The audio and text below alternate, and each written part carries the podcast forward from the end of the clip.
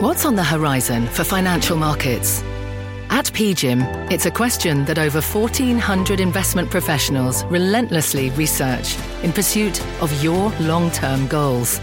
Specialized across asset classes, but united in collaboration, our teams provide global and local expertise. Our investments shape tomorrow, today. Pursue your tomorrow with PGIM, a leading global asset manager. You're listening to The Exchange. Here's today's show. Thank you, Melissa. Hi, everybody. I'm Kelly Evans, and here's what's ahead. Two meetings of high importance are happening in Washington over the next 24 hours first major bank CEOs gathering starting today. The fate of First Republic reportedly front and center. We'll bring you the headlines as we get them. Then, of course, there's the most complicated and the most high stakes Fed rate decision in recent history. Hike, pause, or pivot? What takes priority? The inflation fight or market stability? One of our guests says inflation and the Fed should keep hiking, but Paul McCulley is here to say it's time to pause and evaluate. Plus, did the Fed mishandle the banking turmoil? Yes, in about seven different ways, says Wharton professor Peter Conti Brown. He explains why it may be time to strip the Fed of its supervisory role. And speaking of the banks, do you buy them or steer clear of the trade? Our guest says stick with only certain names until the dust settles, and he'll tell us which ones. First, though, let's get the latest on these markets. Dom Chu over at the New York Stock Exchange. Hi, Dom. All right, so Kelly, we've got some green across the screen, and it's been generally positive all day long the outperformance, if you will, has kind of shifted a little bit throughout the course of the day, but the Dow Industrial is up about 160 points. And just to give you an idea of where the highs were, at the highs of the session, it was up about 349 points. So we've roughly halved our gains so far in the Dow. But the S&P trying to go back up towards that 4,000 mark, 39.79, up about two thirds of 1%. And the NASDAQ composite now taking that leadership role, up about one full percent, 110 points to the upside, 11,785. Now, if you're taking a look for a thematic trade that's developing on the even more bullish side, at least in today's trade, check out the action in, in solar stocks in general. Canadian solar, you can see up about 32% over the course of just the year to date period. But on that today, Enphase Energy, Canadian Solar, two of the bigger trades intraday that are very positive to the upside there. Canadian Solar on a more positive earnings report, and Enphase carrying over from yesterday's gains with some of that analyst coverage picking up some steam. So keep an eye on those solar stocks. And then if you take a look at some of the big regional banks, Kelly, I know it seems like a broken record, but we have to keep talking about them because the volatility just doesn't stop. To this day, it's the upside. First Republic is up 43 percent in trading today. PacWest Bank, Western Alliance, Charles Schwab, the regional bank ETFs, KRE, all seeing some upside moves. We'll see if this is the stability that could kick off into tomorrow's Fed rate decision. Kel, back over to you. Thank you, Dom. One year ago, more than four in five companies in the S&P 500 were citing inflation on their Q1 earnings calls. Today, that number has dropped, and now deflation is cropping up as a concern. Let's get to Steve Liesman with the results of the latest CNBC Fed survey. Steve. Hey, Kelly, yeah, respondents to the latest CNBC Fed survey doing what you think they ought to be doing right now is trying to figure out what the current banking turmoil means for both the banking industry, the Fed, and the broader economy. Here are some of the results 78% say it will be disinflationary or deflationary, 14% say it has no impact, and 7% saying it could potentially be inflationary. So chalk that one up, give the win to the disinflationary side of things. What will it mean for the banks? 100% say it'll mean money moving from small to larger banks. 97% say tighter lending standards, and that's probably where the disinflationary call comes from. 93% say it'll mean reduced profits for the banks. Why? Because 72% say higher deposit rates must be paid. Now, as for the support of respondents for what the government did, 62% say it was right to back up the Silicon Valley Bank and Signature uh, with government intervention.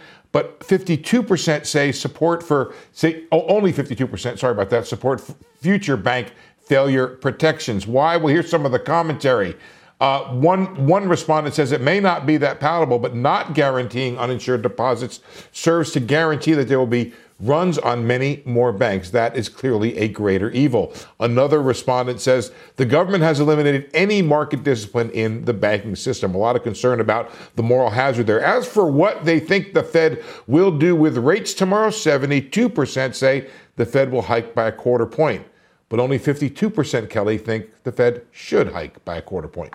Steve, stay with us as we bring in our next guest who says the Fed needs to throw in the towel, not just on this week's rate hike, but on the whole rate hiking cycle. Let's bring in Paul McCulley, adjunct professor at Georgetown's McDonough School of Business, former chief economist at PIMCO. Good to have you here, Paul. Welcome. Thank you, Kelly. You know, people were pounding the table to hear from you, so I'm glad uh, to see you because the Minsky moment and talk and speculation thereof is making the rounds again. You probably saw this. Uh, I think it was Morgan Stanley uh, saying, look, we got to watch out at times like this because these things can quickly come to a head. So, um, is that the kind of stance that you're coming from? Is you've got to be careful not to break things? I don't think a Minsky moment is going to happen, but I think it's a fat tail that's gotten larger. Uh, and that informs how I look at where the Fed is right now. Is this shock, as Steve's uh, survey was showing, uh, is universally looked at as a disinflationary shock. Uh, and at the same time, uh, you've got the situation uh, of uh, increased fragility in the system. So when you're looking at it from a risk management perspective, I can't come up with a table pounding reason or a non table pounding reason for tightening tomorrow. I recognize that the marketplace is discounting that. Uh, but I look at this as the end of a incredible tightening cycle that is gripping uh, the financial system and the economy. Enough is enough. Enough is enough. So, you know, listen, I, I vehemently agree with you, but I'm nobody. So you got to explain to everybody out there, Paul, who says, you know, we have to keep going because inflation. We have to keep going because the UK did it. We have to keep going because the economy is still solid. We have to keep going because Footlocker. We have to keep going because Nike. Explain to them why you feel this way and why pausing right now isn't just bailing out uh, people at Credit Suisse who are still going to get their bonuses this year. I think taking a timeout now is the right thing to do, fundamentally, with respect to the Fed's mission. It has a mission of price stability. It has a mission of financial stability. And most of the time we look at them as two circles, but right now I look at them as a Venn diagram. We're living in the oval, and the risk are skewed to too much of a good thing on the disinflation and also failing on the financial stability. And I don't think they will. Uh, but when I look at it from a risk management perspective, all of this notion that they've got to tighten to prove uh, their bona fides on inflation just doesn't cut the mustard with me. Steve, if you can give us a moment, let me just bring in Rick Santelli. We got the results of the 20 year bond auction. Uh, demand a little bit weaker, maybe, than we might have expected. Rick, how'd it go?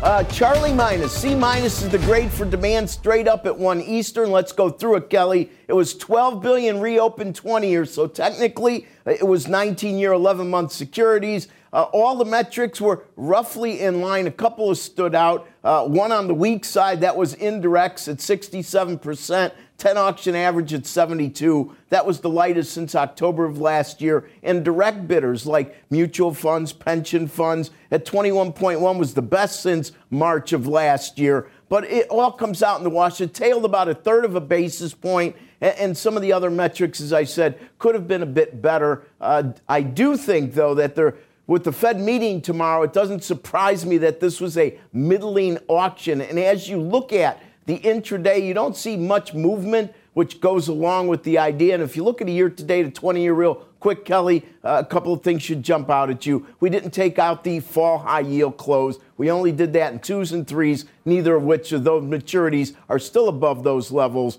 And with regard to what the Fed may or may not do, it certainly seems as though the market has 25 priced in. Whether that's right or wrong almost doesn't make any difference at this point. Back to you.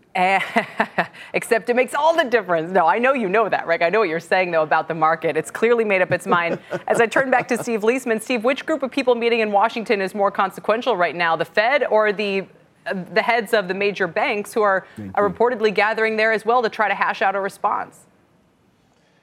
I think they're all interrelated. Let me just point out, Kelly, from a personal standpoint, I'm glad I was never a student of Rick Santelli's because he grades very tough. I'm surprised anybody in this world where everybody's scrambling for short-term liquidity that anybody's going out uh, extended on the the the, the 20-year horizon, uh, especially with a 253 bid to cover. Um, but I think that getting the banking system uh, on better footing is a key part to allowing the Fed to do what I think it wants to do, what, what Paul McCulley thinks they will do errantly, which is to raise rates. I think they want to do that quarter. I think also the market, Kelly, is giving him that, giving them that quarter.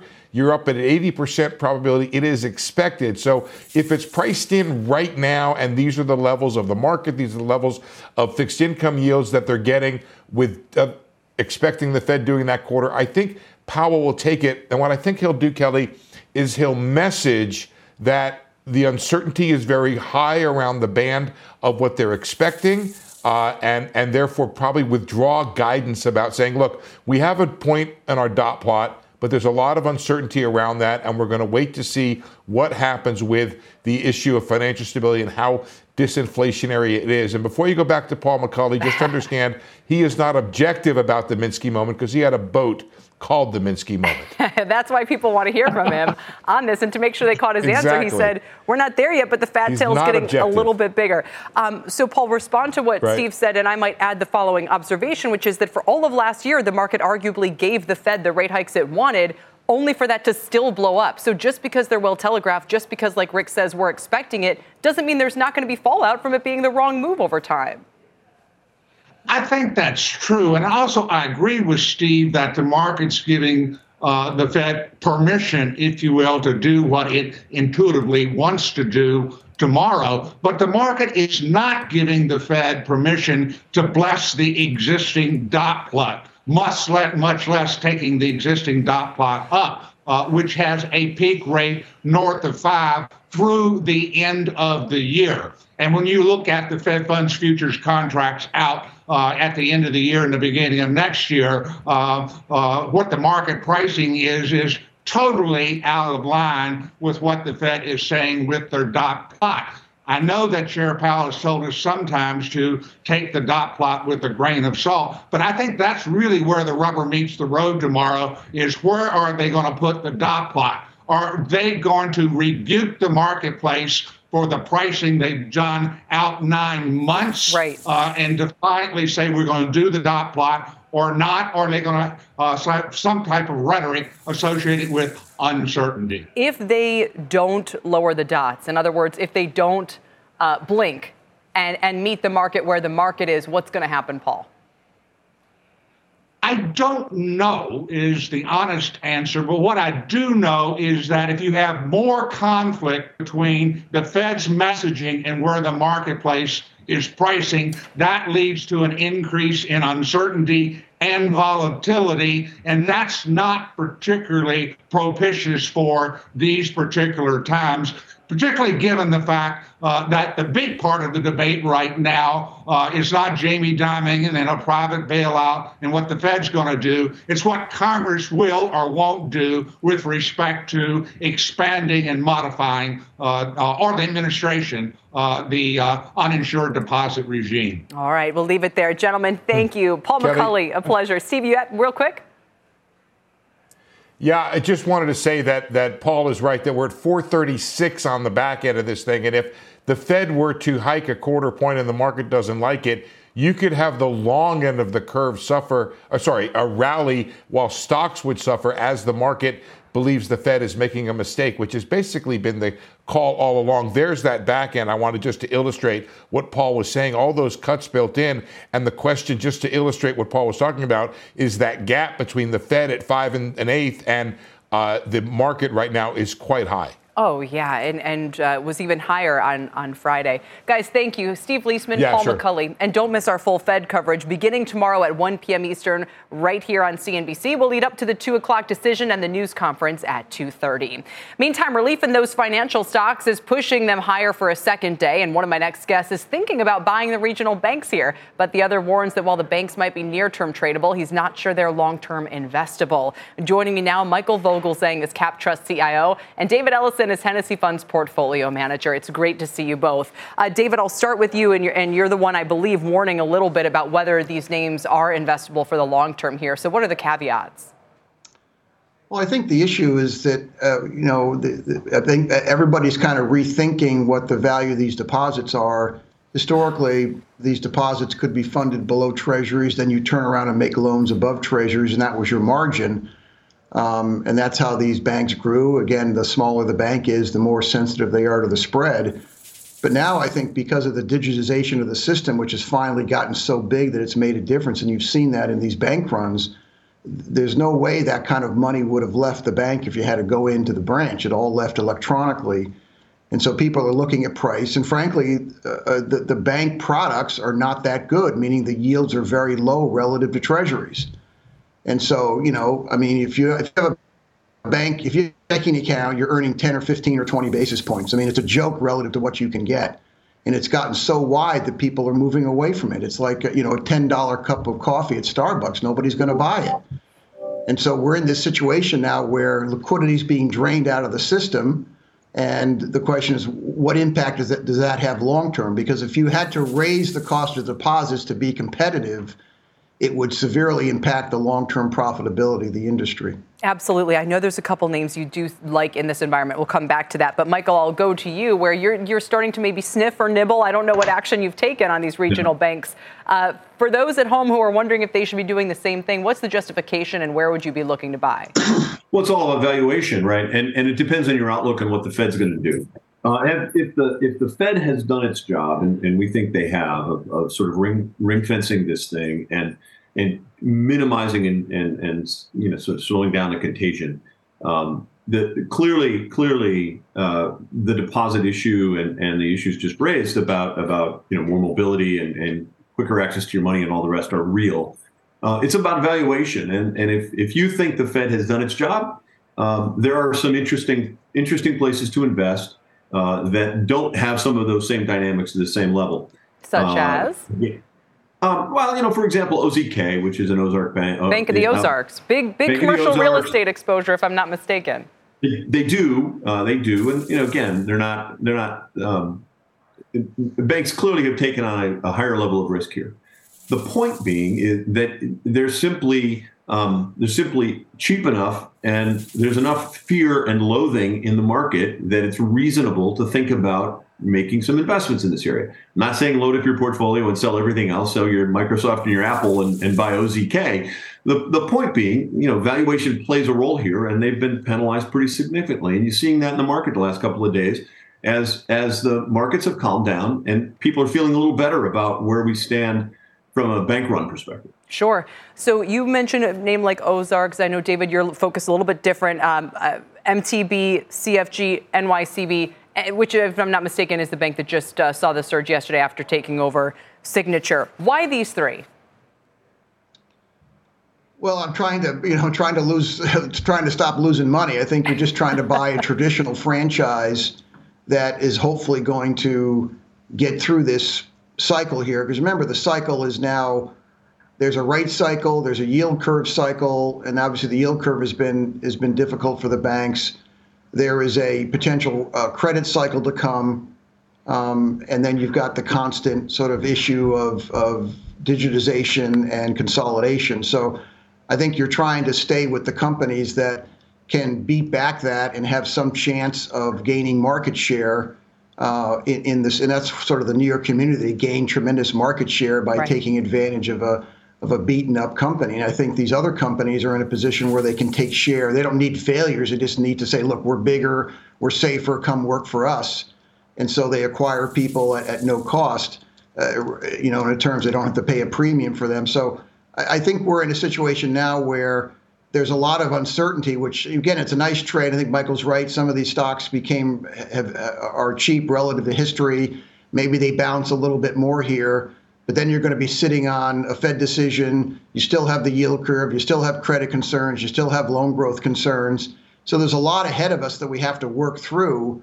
And I, I think from a relative po- point of view, why own financials when when the, the economy's decent and there's so many other options out there to buy? All right, fair enough. We got to go, Michael. But in a word, you're still sticking elsewhere. You know, defend. I mean, like you, are there any other names or any of the three that David just mentioned in financials that you would also be a buyer of? We, we were we were actually really interested in uh, New York Community Bank shares uh, until it was up 37 percent yesterday. So then that cooled our ardor a bit. So uh, yeah, no, I mean we're, we're, there are opportunities. You need to be selective. You need to be careful about where we are in the cycle, as David pointed out.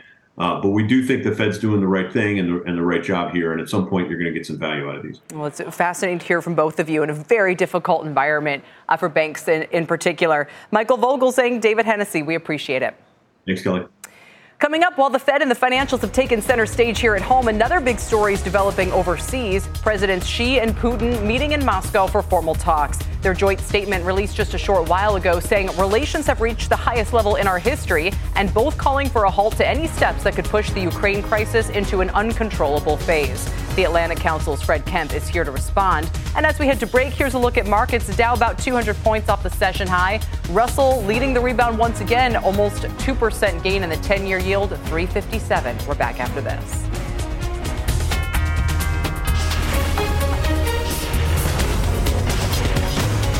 This is The Exchange on CNBC.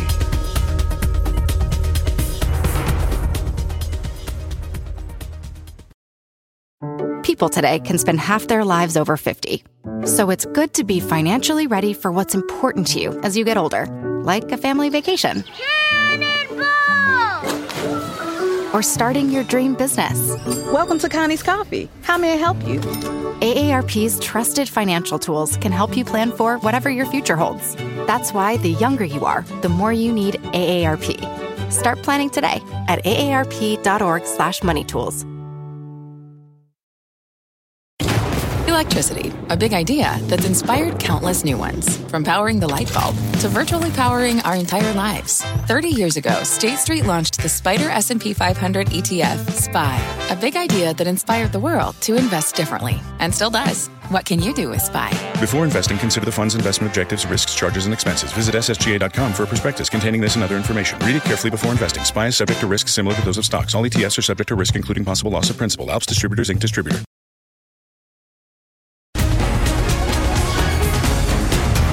Welcome back to the exchange. Stocks are higher now after Treasury Secretary Yellen's reassurances that a banking crisis is contained. We're off the highs, though, by about 200 points on the Dow. Is the contagion risk really over? For the answer, one of my next guests says this is the chart to watch the XLF, this financial spider. It's sitting right now just above the $30 level, about 31.94. That was also the peak it hit before the great financial crisis. And if it breaks below, could be a big warning sign. For more, let's bring in Carson Group's chief market strategist Ryan Detrick. And joining me here on set, Bespoke Investment Group's Paul Hickey. Welcome to both of you.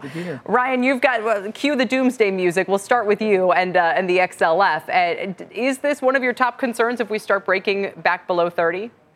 Yeah, happy March Madness, Kelly. I mean, right. we think it would be. Now, let's. I don't. I don't have any doomsday music. I've got more optimistic music. Let's be clear, because we think that 30 level, which was the pre-crisis, the great financial crisis, that should be a big area of support, right? And you talk about March. I mean, I've got my Xavier pin. I'm a Xavier fan, Sweet 16. So good things can happen in March. The last 20 years, Stocks have bottomed in March, right? 2003, 2009, 2020. We get it. Negative things, but things are worse those times. Sentiment is actually about as negative now as it was some of those previous times, Kelly. So mm. let's just remember that. One final thing here. April in a pre election year has been higher 17 the last 18 times. That's 94% of the time. April's higher in a pre election year. Lots of other factors, yes, but with that XLF at a big level, with negativity high, with some potential p- positive seasonals, S&P is still up 4% for the year. S&P is positive for the month of March. Things aren't great, but there are some positives out there, Kelly. Paul, do you see it sort of the same way? So I think Brian brought up some uh, Brian brought us some great points. Just the fact is that uh, the market, the financials are down like 14% over the last two weeks. The S&P is you know down a percent or 2 mm-hmm. So the the whole market isn't falling apart under the weight of the financials. Sentiment is very weak. And then, you know, just the leading indicators, uh, we focus on the semiconductors. The relative strength of the semiconductors hit a 52-week high this uh, this past Friday. Wow! And when you look back historically, that has always been a precursor for a positive market over the following six to 12 months. So that is those are some of the positives. The negative side of thing, you've had high yield spreads come out a little bit. Mm-hmm. You've, you've had uh, breadth weaken a little bit here, and um, in in that respect, those are things you want to watch. You've had a slight expansion in the number of new highs, but I mean overall, things are going to stay volatile here. Secretary Yellen said things are contained. Right. We'll see. That's hopefully hopefully that was these were the last dominoes rather than the first dominoes.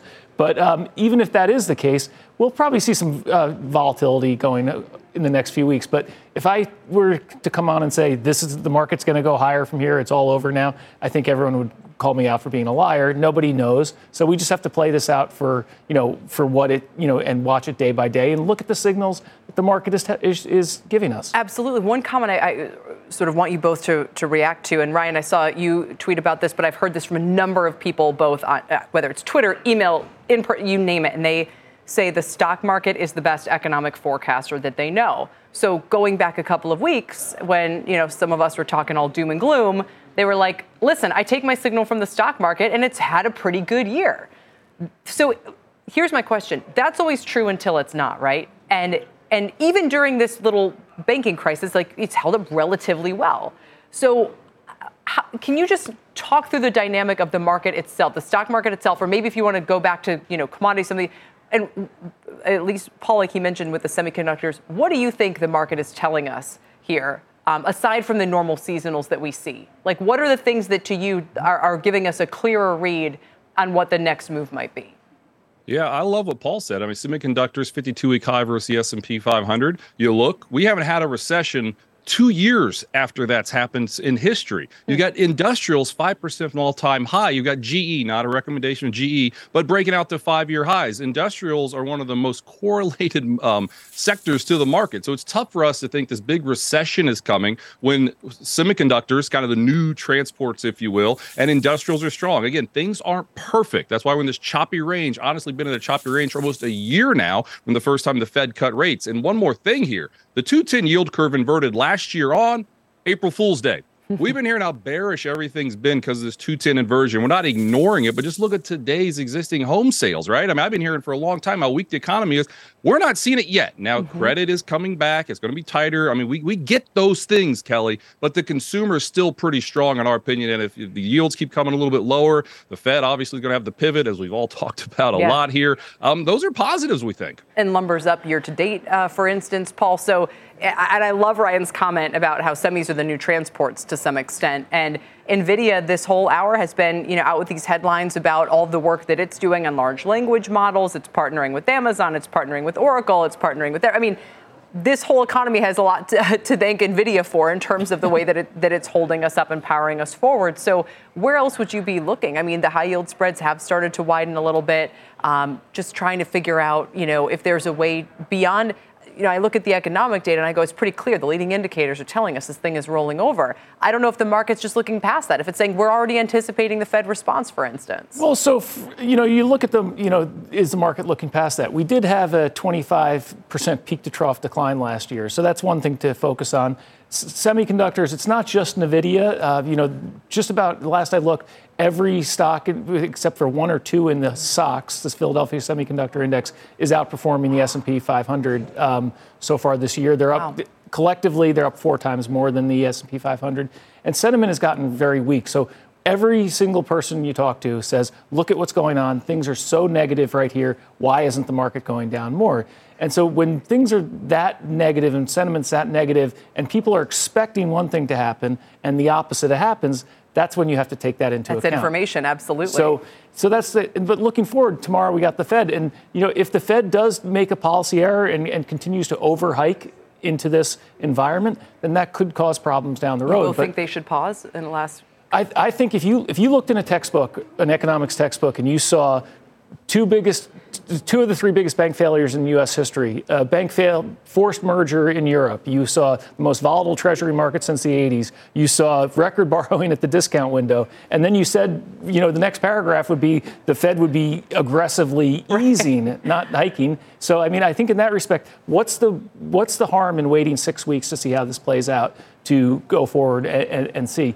If you look at inflation indicators, the trajectory of the way down that we've seen from the peak matches the trajectory up. It's like impressive. It's, so it's an upside down V. So if you look at all these indicators, the, we've seen we've seen improvement in inflation. It's, it, we need more to go forward, but we've had again tightening like we've never seen in four of decades. Of course, Ryan, you agree with that? Real quick before we go.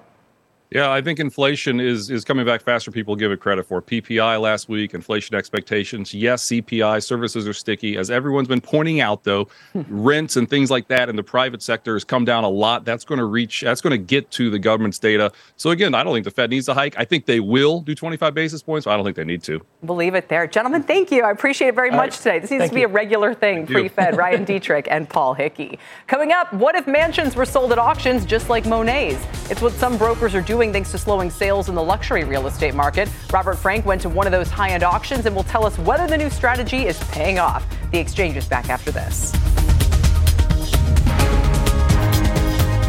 From pit lane to podium, the Las Vegas Grand Prix is providing fans a race day experience at the speed they deserve. With the help of T Mobile for Business, our 5G advanced network solutions are powering race day operations with event wide connectivity. From streamlined gate entry to an immersive app, giving fans blazing fast access to the sport they love. This is accelerating innovation. This is the Las Vegas Grand Prix with T Mobile for Business. Take your business further at T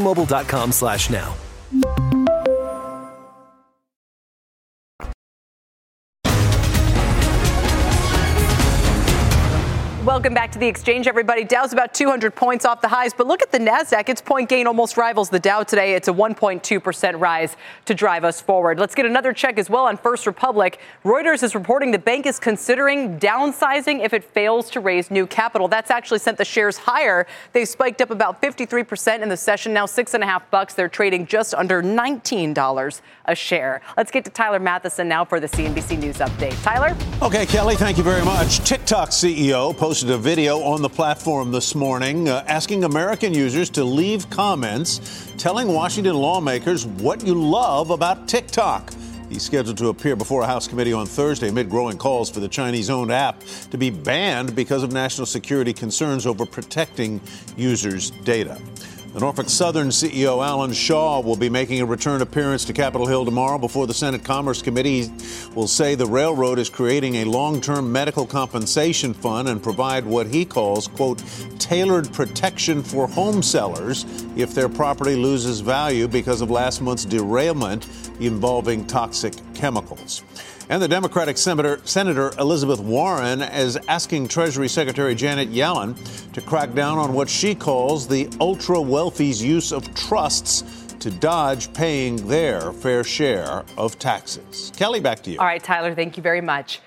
Coming up, the seven different ways the Fed dropped the ball on SVB. According to my next guest, he'll join me to explain right after this.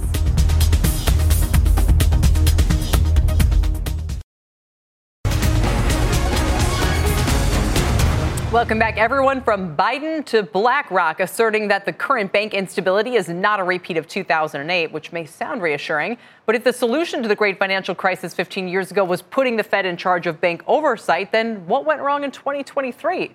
My next guest says the Fed has mishandled the situation in about seven different ways, and either it, along with the Treasury, overreacted to the failure of Silicon Valley Bank, or the banking system is so woefully fragile that a single medium sized bank will throw us into a Fed declared financial crisis. Let's bring in Peter Conti Brown. He's a financial professor uh, at the Wharton School, and it's great to see you again, Peter. Welcome. Thanks so much, Kelly. Good to be with you. So you do trace this to an issue of Fed oversight that uh, suggests what should have should have been done or should be done now. That's right. I mean, the Fed oversight is of a group of people, and that's oversight of bankers. So the first recipient of, of even more quotable ire should be on the bankers that mismanaged Silicon Valley Bank, uh, top to bottom. But bank supervision is about the collaboration and sometimes the confrontation between government and banks over these very questions of risk management. And I think the Fed, so far, based on the information we have now, which is limited, uh, we can say that the Fed supervisory pro- process is badly broken. So, all of that may be the case, and I want to circle back to it. But conceptually, it's interesting to to look at what happened in 2008 and say, along with many other things, money market funds lost money and broke the buck, and there were some runs, and people took their money out. We ultimately had to step in and backstop them. In 2023, who would have thought that all played out again? But in bank deposits, the banks were the ones who lost money. The depositors over 250K, we just didn't realize how much that had grown. They all took their money and ran. And is the simple solution to this basically a fix that, base, that, that sort of keeps some guardrails in place for the risk they can take in exchange for the FDIC insurance they'll get?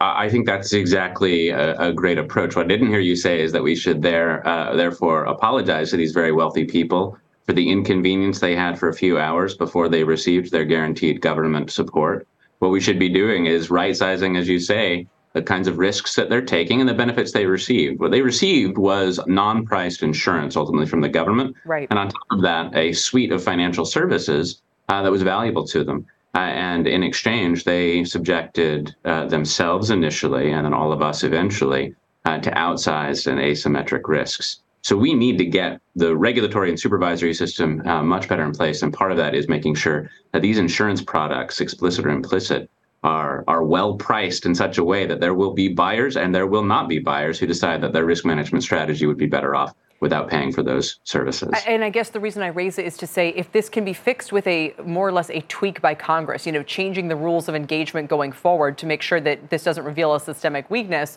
then how much of it really is the fault of Fed regulation? Now, I'm not trying to say they didn't fail. They obviously did fail. I mean, this was uh, they there were problems that this bank flagged back to 2015.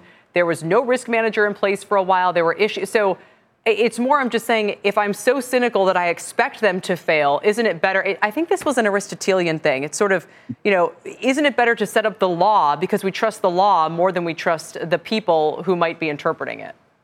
So I like that invitation to uh, ethics. Here's where I would say uh, we need to be a little bit more utilitarian. And it's not cynical to recognize that there's important government slippage in the clarity with which Congress and regulators can write rules. It's not cynical at all. In fact, we created an entire bank, supervisory system to recognize that whether we're talking about Amazon or your local food truck, the government is not similarly situated to businesses everywhere. With banks, it, it gets a desk in the uh, in the building and it gets to ask questions, to second guess about risk management. The entire reason is because there's slippage on these very issues. True. The entire reason for bank supervision is that these rules aren't self enforcing. What does it mean for a bank to be safe and sound? We don't even have any kind of sense so, of that. So well, I mean, we do have a sense though because we saw the big banks and post-financial crisis. We're now, you know, saying, "Hey, great job, everybody," and, and you're kind of riding to the rescue here. So clearly, that that change did help. If we are going to strip the Fed of its supervisory authority, though, as, as you've kind of joked, you're getting close to doing, who should have that authority? What should that look like? Hill, you're asking the most important question, and that's why I'm not yet ready to support stripping the Fed. It's always the question of compared to what and compared to whom. The the reason why I think the Fed there there are all kinds of things that we could we could say, and I, I wasn't just being colorful when I said I thought the Fed failed seven different ways. Uh, I, I, have a list, and it's getting longer by the day. Uh, uh, one of the biggest issues here that affected Silicon Valley Bank and that may affect others enough to, to justify, if we can justify it, the designation of a systemic crisis is that the Fed's own monetary policy has increased and introduced more financial instability on the asset side of right. balance sheet. And if the Fed is not aware even of this, the Fed knows this conceptually, of course. This is banking 101. This is central banking 101. But what we don't seem to have is a lot of conversation across two sides of the house. Mm-hmm, mm-hmm. Uh, uh, the parents aren't speaking to each other. The bank supervisors and the central bankers doing monetary policy need to sit down and have a conversation. We are on this uh, on this trajectory of aggressive rate hikes. Yeah. And the central bankers thought, and surely this will be self-implementing because we are being loud and proud about the fact that this is happening. And it turns out that was not the case, at least not for all banks. Absolutely. Uh, the American GSIBs did really well on this. They completely rebalanced their asset sides, uh, uh, asset side of their balance sheet. They can, they can, they sustain positive net interest income, but not all banks did, and that is a failure of the Fed's supervision uh, because uh, it was an, a predictable and predicted consequence sure. of the Fed's monetary policy. And I'm thinking maybe in the future, Humphrey Hawkins, you know, they sit the, the head of supervision next to the chair of monetary policy and say, both of you should be answering these questions, or we have questions, you know, something to kind of um, maybe raise the, the profile of that role and, and have those conversations that you're emphasizing. Peter, thanks for your time today. Thank we you. appreciate it. Peter Conti Brown of Wharton. Still ahead, art, wine, jewelry, and luxury homes. More mansions are heading to the auction block and will have the impact on the high end housing market next.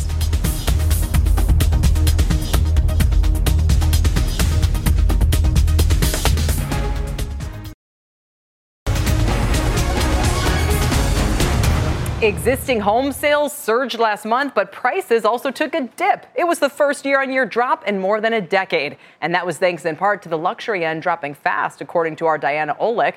That drop has some buyers heading to the block, the auction block, that is. Robert Frank here now with that story. Tell us about this. Well, Kelly, luxury sales, as you said, were down 45% in the most recent quarter. Wealthy buyers and sellers just staying on the sidelines right now until rates and prices stabilize. So more sellers are turning to auctions. Sotheby's auctioning off eight luxury properties in just one hour on Thursday night for a total of $38 million. The auction house invested in concierge auctions two years ago. Now they aim to sell mansions just like Monet's. Concierge sales up 15% last year to over $520 million. There are buyers who are interested in purchasing and they don't have a lot of real estate to look at right now. So an auction can create that momentum around all of those buyers and bring them all into one place at one time and allow them to compete to own the property that they wish. A little scary for sellers because all but one of these properties were sold with no reserve. So it means it sells to the highest bidder no matter what the price. Bids came from 14 countries and this estate on Paradise Island in the Bahamas sold for 15.7 million. The buyer bid online against 15 other bidders. The other hot property, or cold this time of year, was this ski and golf chalet in Park City, Utah. It sold for 5.5 million with 12 bidders. Luxury homes in Malibu, St. Kitts, Nevis, and Spain also sold. And Kelly, there are no contingencies, so you place the highest bid, you own it. No home inspection. Nope. I mean, so with this this disintermediates normal realtors? Do they get paid for their involvement here? And, and by the way, I've always thought the traditional house buying process was broken as it is. So you wonder if this could ever be extended. It actually adds more fees. The the the the, uh, the seller pays the brokerage fee because it was listed, huh. and then the uh, the buyer pays a 12% premium for the auction company. Wow. So it's pricey, but for the seller, they get the exposure, the marketing of the Sotheby's concierge platform, and they finally get a deal. If this house has been sitting on the market for sure. years, they don't know what the price really should be. Right. This gives them that discovery in a matter of minutes. That's fascinating. Robert, thank you. Thank you. Robert Frank. Still ahead, President Xi and Putin say their relationship is not confrontational to other countries. But my next guest says Putin's looking to China for a lifeline to continue his war in Ukraine. He joins us with what comes next after this quick break.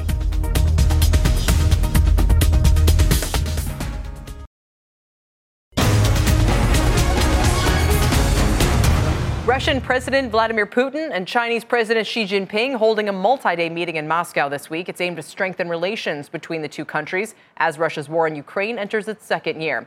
And the joint statement, out just about an hour ago, says they will deepen cooperation between their armed forces, but also asserts this does not constitute a military political alliance. So, what does it constitute then? Let's ask Fred Kempe. He joins me now. He is president and CEO of the Atlantic Council and a CNBC contributor. Thank you for coming in today. Great to be here. A lot to unpack in this statement. What jumped out mostly to you? Uh, first of all, huge, huge meeting uh, coming at a time in history where Putin's on his hind legs in the war. He needs, he needs, um, he, he needs China. So Putin in 2015, when asked whether he had allies, he quoted Tsar Nicholas II oh, sorry, Tsar, Tsar Alexander II. Let me get my czars right. uh, and he said, I have two allies, my army and my navy. Well, his military has failed him. Hmm. And without China's support, one way or the other, economically, but also indirectly, militarily, as they said, working with the armed forces, uh, Putin will not be able to continue his war. Uh, with that support, he can continue it, and a war of attrition serves Putin. So it's absolutely crucial. The other thing that's worth saying is it's Putin's desperation meeting uh, Xi's opportunism. So they do get along, they do like each other, but Xi is getting some cut rate energy prices. Hmm. He's going to get some new markets uh, that he'll pick up in Moscow, where uh, American companies European companies, other companies have stepped away. So you're going to see a real shifting of tectonic plates economically. What are we to make of the reports that Ukraine is preparing for a big counteroffensive this spring? You know, they're amassing planes and uh, tanks and artillery. And if we know about this, surely Putin does as well. Yeah. Um, how much are the Chinese going to support that? While at the same time, we're hearing reports that the Chinese leader is reaching out to Ukraine's president, possibly for a meeting. It's they tried to broker, I think, something in the Middle East recently that they might have done so successfully. So, are they taking sides with Russia here, or, or are the Chinese simply trying to rival the U.S. in terms of kind of global power? I mean, let, us be clear. Russia is not a neutral party in this war. Russia is on the side uh, of Putin. There are two reasons for this trip for Xi Jinping in three days, three hours of meetings today. The one is to support Putin in this war so that he does not lose the war. Whether he wins it or not, at this point, he's tying down Western troops, he's tying down the U.S., Western support, tying down the U.S. The second is to portray himself as a peacemaker, particularly the eyes of the global South, which doesn't really like this war. The one he's doing more in the shadows, the support, and the other he's doing more in the, in the light of day and more publicly. And that, those are the two reasons. but you trip. think China's direct interest is in Russia winning this war? I think direct interest in Russia not losing this war, uh, and uh, because What's that also uh, the, the winning this war means they get all of Ukraine. It means they get control over Ukraine as a sovereign country. Russia has put together a 12 point peace plan, and the first is respect for uh, ter- territorial sovereignty and integrity. In the end, China will, it will be in China's interest that Ukraine survives, perhaps not with all of its, uh, of, all of its uh, territory back, but that the West does not get what it wants, which is a fully intact, fully sovereign, uh, fully free Ukraine.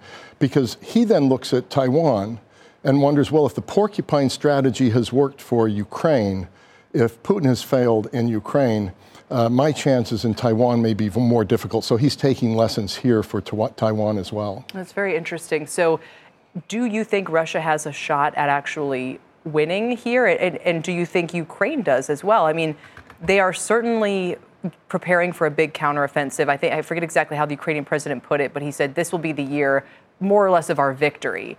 Um, how likely is that victory? So we'll talk about the Ukrainian side, then the Russian side. Ukraine is going to put together a major spring counteroffensive, and it's putting together everything it can to achieve that. So far, we're not delivering military support fast enough, ammunition fast enough, uh, long range fires, uh, Reaper drones, uh, many of the things that they need uh, they don't have enough of, uh, but they're going to go ahead with the offensive in any case. Part of the reason for that is that Putin is weak at the moment. And if they can get more territory, right now Putin has 20% of their territory. Until they win more territory, they can't get a good peace deal from Putin until he sees he can't win. From Putin's standpoint, a war of attrition serves him. The West gets fatigued, Ukraine gets fatigued we get into our uh, U.S. elections where we're already seeing Governor, Governor, Governor DeSantis not supporting the war. It gets a little bit messier. So uh, Russia has to play for time, and Ukraine has to play for speed. Very well said. Fred, it's great to have you here, like we said, especially on a big day like this. We appreciate it. Thank you. It's good Fred to be Kempe here. with the Atlantic Council. That does it for the exchange today. Next on Power Lunch, we'll have the chip name to buy if the Fed does start to sound dovish tomorrow. There's Tyler getting ready. I'll join him on the other side of this quick break.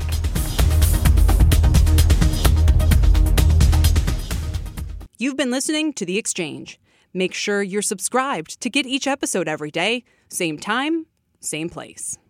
From a flat tire in the city to a dead battery on a distant drive, AAA is partnering with T Mobile for Business to accelerate response times and get more drivers back on the road fast. Our nationwide connectivity powers location telematics, so AAA's fleet can find stranded drivers quickly while being fully equipped with the in vehicle tools to have answers when they get there. This is elevating the member experience. This is AAA with T Mobile for Business. Take your business further at T-Mobile.com slash now. Thank you.